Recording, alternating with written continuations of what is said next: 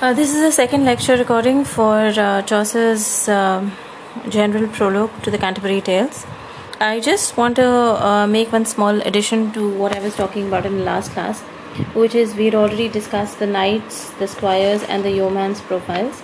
I want you guys to turn to page number 142, and on this page there is an end note, end note number 26 which talks about um, how the you know how the importance of the clothes that they that the characters wear in the general prologue and how the clothes become a representation of the social condition. We have already spoken about this but uh, since i was out of time in the last lecture so I, I there's just this one small thing that i wanted to add. The note actually reads that uh, this is from a particular uh, critic by the name of terry jones and he's written an article called Chaucer's Knight, the portrait of a medieval mercenary. This is a slightly different kind of a discussion about the knight not as an ideal character, the way that we have been discussing him, but the way that the knight would have um, either um, you know agreed with or digressed from the uh, from the stereotype of Christian knights who were basically mercenaries who fought not for uh, religious devotion the way that Chaucer's knight does, but as a mercenary. And according to Terry Jones, uh, you know there is there are ways in which Chaucer's knight can also be read as a stereotype of as an ironic representation of such a mercenary rather than as an ideal portraiture. But there are very very few critics who would agree to this. So we are going to take the uh, more commonly understood and acknowledged and accepted view of the knight as an ideal representation uh, however, there is one interesting thing that Terry Jones does talk about, and he says, uh, and I'm just reading out the end note to you on page number 142. This is end note number 26. I'm repeating for the third time now. Even Jones admits, however, that Chaucer's narrator is attempting to excuse the knight's shabby dress by explaining that he had just returned from battle. Jones's argument does not invalidate the main point here that Chaucer's narrator, like Henry Bailey, evidently thinks a shabby array requires an explanation. So, even though the knight is an ideal representation, he is an ideal character. And still, when you talk about, if you remember the word that Chaucer uses is bismotered, uh, this is line number 76 on page number 55 in the knight's profile and this word basically means that it is stained his clothes are stained by the chain mail and it is most likely a reference to the blood that is stained within his clothes sort of seeped into his clothes because he's coming from a war and he's directly going on a pilgrimage. And chaucer sort of gives us a twist a turn to uh, imply that he is so devoted that straight from god's work into the war field he is going into the uh, you know uh, to a pilgrimage uh, to actually see god to a shrine to a christian shrine uh, and and still you know um, critics think that even in this sense um, it needs to be justified. That is that is the you know that is that is the importance that clothes have as representations as representative symbols of social hierarchy and social rank which people sort of wear on their own person and on their own bodies and they become identifiable uh, as to belonging as to a particular class. So we had talked about this in the last class and i just wanted to bring this up. You can use terry jones's reference if at all this question comes in the exam. Uh, coming to page number 59 we were on the fourth um, um, on, on the fourth profile. There was also a nana prioress that of her smiling was full simple and coy her greatest oath was by Saint Loy and uh, before we actually start talking about the prioress, I just wanted to sort of read a couple of lines so that you know that the prioress actually belongs to the church. She is one of the people who belong to the um, hierarchy of the church. Now, uh, we have been talking um, at great length about, uh, you know, discussing Chaucer's Canterbury Tales and especially the prologue as an example of his state satire because this is where he gives the profiles, uh, specifically the profiles of the different characters who are going to tell their tales in the main story. The Canterbury Tales are basically tales told by all of these people. The prologue is where uh, the narrator actually gives his impressions of all of these storytellers, all of these different people who've come together on a pilgrimage. Now, uh, there is a very, very important um, essay at the back of the book Jill Mann's essay, The Estate Forms. It's a classic essay. it is one which uh, you just cannot do without if you are attempting an answer on Chaucer you have to read this essay um, I've said this before as well if I have the time uh, and um, you know if resources permit I will do a small lecture on this essay as well but I want you guys to turn to page number 120 in your books this is where Gilman is actually talking about the ways in which Chaucer digresses from the estate uh, satires and I have spoken a little bit uh, about this, but the order in which the different, uh, uh, you know, in which the different characters appear, whether or not uh, that order actually conforms to the estate satire is one about which um, critics have been discussing and they've been debating for a very, very long time. There are some critics who believe that the knight has the right to appear first in the list of the characters in the prologue because he is one of the very few characters who are ideal. Right so um, there are a lot of critics who believe that the knight because he is uh, he is as ideal a representation or as ideal a characterization as Chaucer gives us in the whole prologue. So he is uh, it is um, it is uh, right for him to be the first but Jill Mann says that if one looks at the norm, which was the norm of the estate satire, one would actually expect the uh, readers, the audience of the estate satire would actually expect the clergy or members of the laity or members of the church in any kind of capacity to be represented first and then the knight and the squire and the aristocracy and then the working class. So there's a little bit of debate about both. Jill Mann's um, opinions are given here on page number 120. Um, the paragraph it starts with the second misconception is about the exact nature of the order which is being neglected in the prologue. Right? Modern writers have tended to assume that the medieval perceptions of the class hierarchy were the same as our own. Uh, Tatlock, for example, found the characters mostly middle class. None is beneath the rather prosperous ploughman. On these grounds, it's usually assumed, for example, that it is correct for Chaucer to begin with a knight that the prioress is of high status and that the wife of Bath is middle class.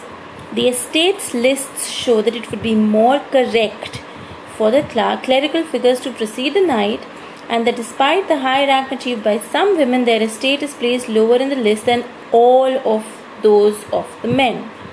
The estates framework is more concerned to distinguish qualitatively, to separate clergy from laity, men from women, than to arrange an exact hierarchy of rank Cutting across these divisions, the estate's habit of distinguishing by function rather than by rank determines, for example, the treatment of women according to their marital rather than their social status, the undifferentiated treatment of burgesses, and the presentation of the lowest ranks of the clergy before the secular emperor and this is an argument which persists in a lot of um, Chaucer discussions. And the argument, the, the fundamental crux of the argument is this if you look at the way in which people have been divided, the way in which Chaucerian society is divided, are they divided qualitatively in the sense uh, that their moral, uh, virtual, ethical values um, would be judged? And those who have more moral ethical values would precede those who have lesser of these. Or a quantitative moralistic uh, sorry a quantitative analysis would be made. And those who have more material quantity uh, or material wealth right those would have the upper hand. Now that's what people like or critics like Jill Mann and Tatlock are actually talking about. They're saying that when readers from the 20th century or 21st century are actually reading Chaucer, there is a bit of what is usually called anachronistic criticism, uh, which is uh, employed, which basically means. Yeah.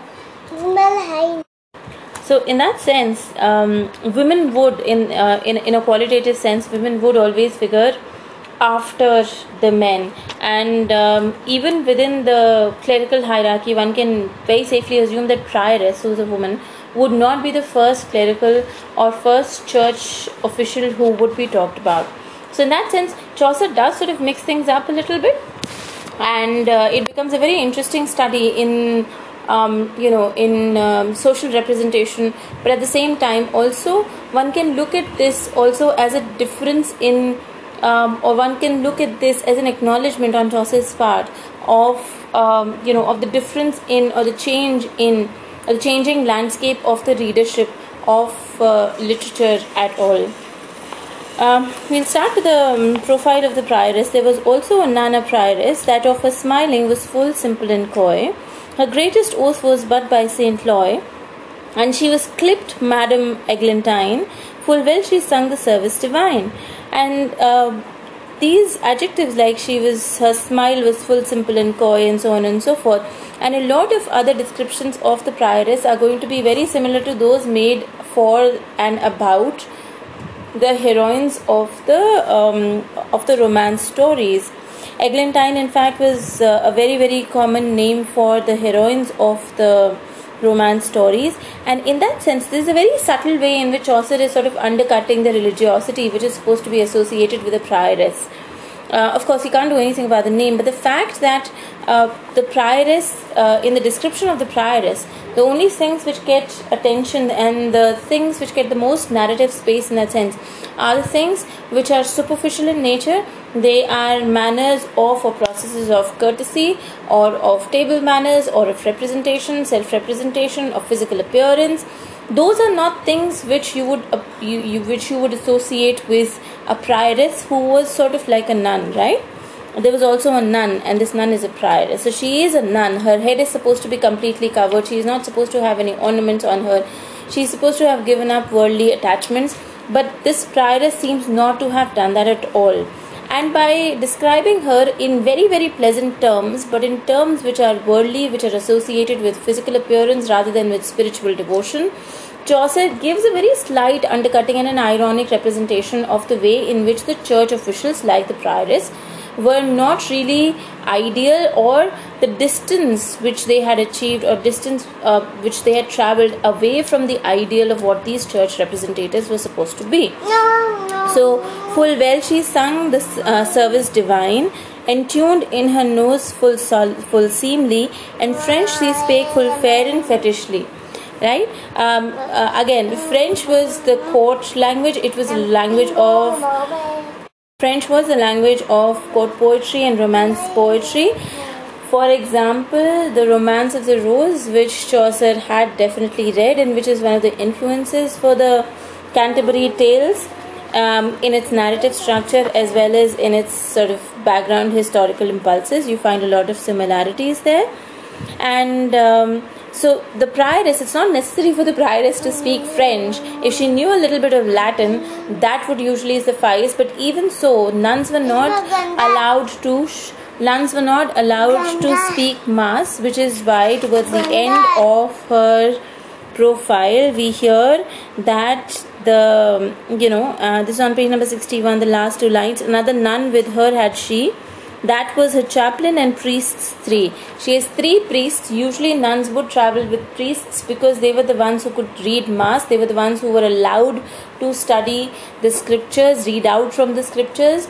Women were not allowed to read Latin or to read the scriptures at all. So even for women who were part of the church, they did not have access to the scriptures. They had to rely on the men to give them access to the knowledge of the scriptures at all. So uh, for the prior is not to know any other language but the language of romance that is another, again another very subtle undercutting um, after the school of stratford at Bowe for French of Paris was her to unknow. She doesn't know the French that is spoken in France, so she doesn't know French very well, but she knows the French that is spoken at Stratford at Bowe, and the reference to this is actually given on page number 58. Please read it, it's fairly simple.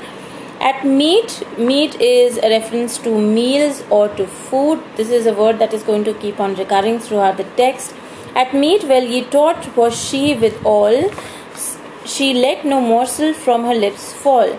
Now, um, medieval uh, tab- table manners were very, very different from our current table manners. Eating with a fork and a knife was not very common even in England at the time. So they would eat with hand. The usual food consisted of uh, a meat in some sort of gravy with breads, and the breads were used to soak up the gravy, which is why breads also became important. Uh, and it was very common for these to fall on people's dresses. It seems like a slightly silly um, uh, detail for Chaucer to give, but in fact, all of these simple and um, slightly silly uh, particulars were part of how people would be judged as they would sit down and eat at a table.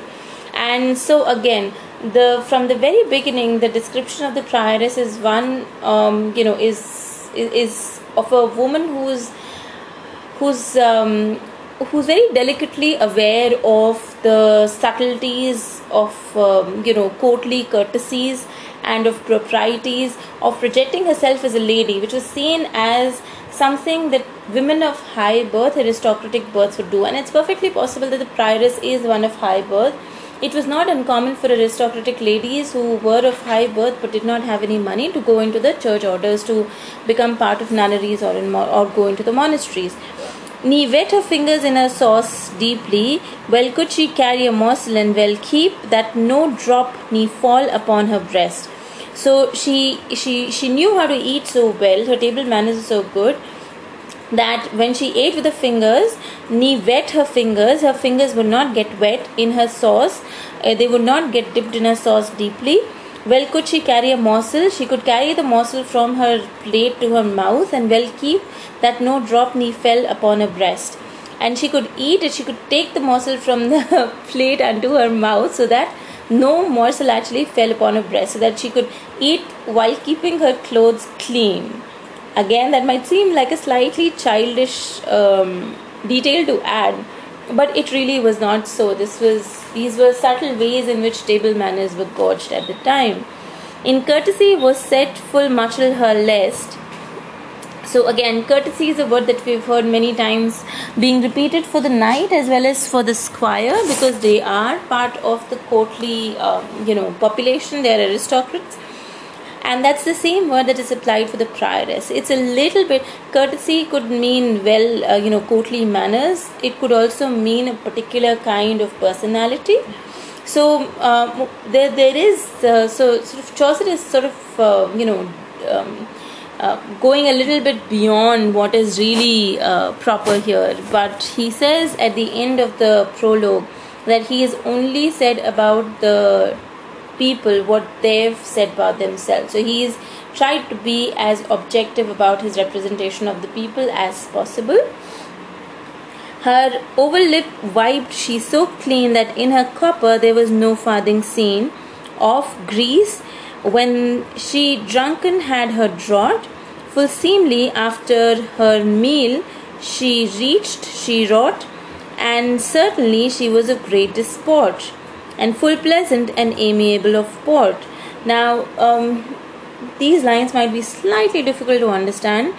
In courtesy, was she full muchel in uh, was said full muchel her lest, as in she was very delightful. Her courtesy, her courtly manners were very very delightful. Her over lip, her upper lip, she wiped so clean that in her copper uh, there was no farthing seen of grease uh, farthing is a very very small penny which basically means that she wiped her over lip so cleanly. She ate so well she was so clean in her table manners that um, even the smallest part of grease could not be seen on her uh, tumbler in, in the glass from which she would drink um, not even a little bit of grease could be seen on that. Farthing is just a measure which basically means even a little bit. So even a little bit of grease could not be seen on the glass. That's basically what Chaucer means here. Um, grease is from the sauce. When she drunk and had her draught, so when she had drunk from her glass, when she put the glass down, there was no grease on it, it was completely clean. That's how well she knew how to eat in company. Full seemly after her meal she wrought, as in she reached, and um, and sickly is certainly she was of great disport as in after she had eaten well she was very she, she was very happy eating a great eating good meal gave gave her a lot of happiness. Now what do you expect out of a, out of a person who is associated with the churches that when she said her divine prayers or a divine grace then she would be happy. No but this prioress becomes happy when she's had a good meal and uh, and full pleasant and amiable of port port is um, basically it means her personality was completely amiable she was absolutely a happy person and pained her to counterfeit uh, share uh, of court and to be established of manner and pained her this basically means Uh, pained in she took a lot of pains. Hire is imitate. She took a lot of pains to imitate the manners of the court. Right? To counter counterfeit is to imitate the behavior of the court and to be establish is stately which basically means again courtly somebody who is high born and so she took a lot of pains to show that she had courtly manners that she could be a lady and to be holden digne of reverence holden digne is to to um, you know to represent yourself uh, like a lady so that people thought that you uh, that you were worthy of their respect and to be holden dignity of reverence, but for to speak in of a conscience, here conscience doesn't really mean morality, here it means more a sympathy or a sensibility. She was so charitable and so piteous. Piteous again doesn't mean the way in which we use the word nowadays, it means she was so full of pity and she was so charitable. Well, she would weep if she that if that she saw a mouse caught in a trap, if it were dead or bled uh, which means that she was she she was so full of sympathy that she she could weep she could cry if she saw a mouse caught in a trap. Whether it was dead or it was just bleeding it had not died yet. Of small hounds had she that she fed with roasted flesh or milk or wastel bread. But sorely wept she if one of them were dead or if men smote it with a yard smut um, this means that um, of small hounds, the small dogs had she that she fed. She had small hounds. She likes pets, and these little pets she fed with roasted flesh. These were all delicacies in medieval England, or milk or wastel bread. Milk was very difficult to find, and so was wastel bread. Wastel bread was fine um, white bread. This was not something that most peasants could eat. But the prioress is well off enough to be able to give it to her uh, pets but sore wept she if one of them were dead, and if one of them died, she was absolutely sorely upset. She wept a lot. Or if men smote, smote is to uh, to strike or to hit somebody with a yard. Yard is a stick. Smart is sharp. So if if any man, uh, if any person hit her pet, she would get very very upset. Now, all of these paint the picture of somebody who's very, very sympathetic, as people ought to be. These are all virtues which are associated with femininity in medieval England as well as now. But what happens very subtly throughout this profile that Chaucer paints is that you move a little bit away from the kind of profile and the kind of characteristics and value uh, va- ethical values that you would expect to find in a prioress somebody who is associated with the church she has a lot of uh, you know a lot of pretensions. She has a lot of courtly manners but also all of her sympathy and all of her kindness seems to be associated with things of this world. So uh, you know these are feminine virtues but not the feminine virtues of some of, of a prioress or of a nun. Um, and all was conscience and tender heart. Conscience again as above is sympathy. She was she had a lot of sympathy. She had a tender heart full seemly, her wimple pinched was Wimple is basically, if you've seen nuns, they wear this kind of headdress which covers their forehead.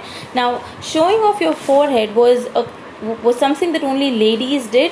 In fact, a broad forehead was supposed to be the fashion of the day. So, women who had small foreheads would pluck hair out of their foreheads to make it broad, to make it, uh, you know, showing a broad forehead was in men it was uh, seen to be a condition of um, intelligence or of wisdom. And in women it was seen as um, as a representation of or as a symbol of beauty. But it was absolutely um, i mean in that sense in that respect for a nun to show her forehead was considered to be completely inappropriate. Now a wimple is was a particular kind of headdress. So she is wearing a headdress but wimple is a pleated sort of headdress which actually shows off your forehead. It doesn't cover it. So she is keeping up with the uh, with with contemporary fashion um, but she's not supposed to. That's the whole point. Her nose treatise um, her nose was well formed. Well formed aquiline aquiline noses were again um, seen to be something um, aristocratic and associated with physical beauty her nose treatise her eye grey as glass grey as glass is again this was a usual characteristic associated with the heroines of the romance genre. Details are given on page number 60. Please look them up. Her mouth was small and there too soft and red. Uh, But certainly she had a fair forehead. Again, a reference to the forehead. I've already explained what it means.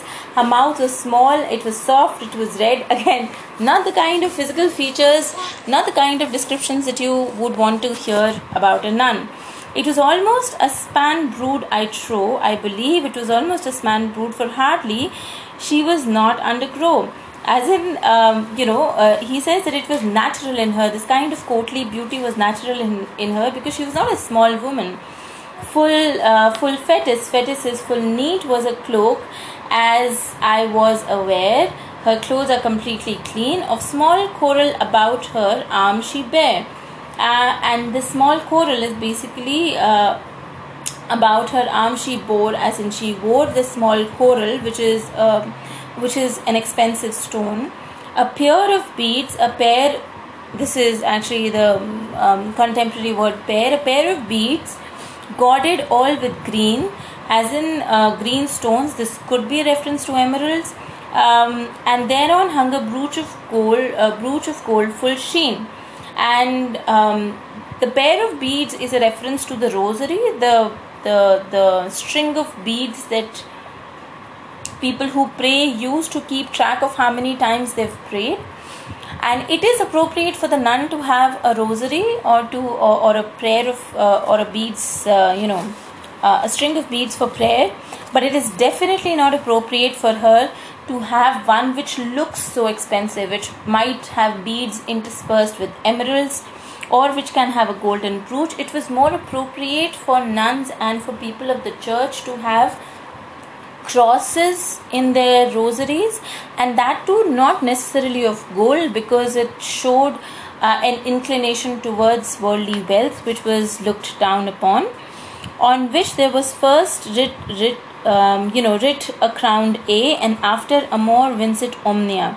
The reference to amor vincit omnia is given here. It's a quote from um, the latin poet virgil which means love conquers all when Virgil wrote it, it was um, written in a secular form, as in a heterosexual pair talking to each other and saying love conquers all. But later on, it was also incorporated to mean love for God, as in love for God will conquer all. But uh, uh, there are many other, uh, many, many other Latin quotations that the prioress could have used for her or for the narrator or for the Chaucer to give her specifically this one does show how the prioress sort of blurs the lines in between the love for the world, the love for herself, a kind of narcissistic self love versus the love for God. And in the case of the prioress, of course, it seems as if the love for the self actually overtakes the love for God. Uh, another nun uh, with her had she, there was that was a chaplain. A chaplain is somebody who accompanies a person. Um, and priests three. She was traveling with another nun and three priests. I've already talked about what it means. Um, I will um, I will talk about the other profiles in the next um, in in the next recording.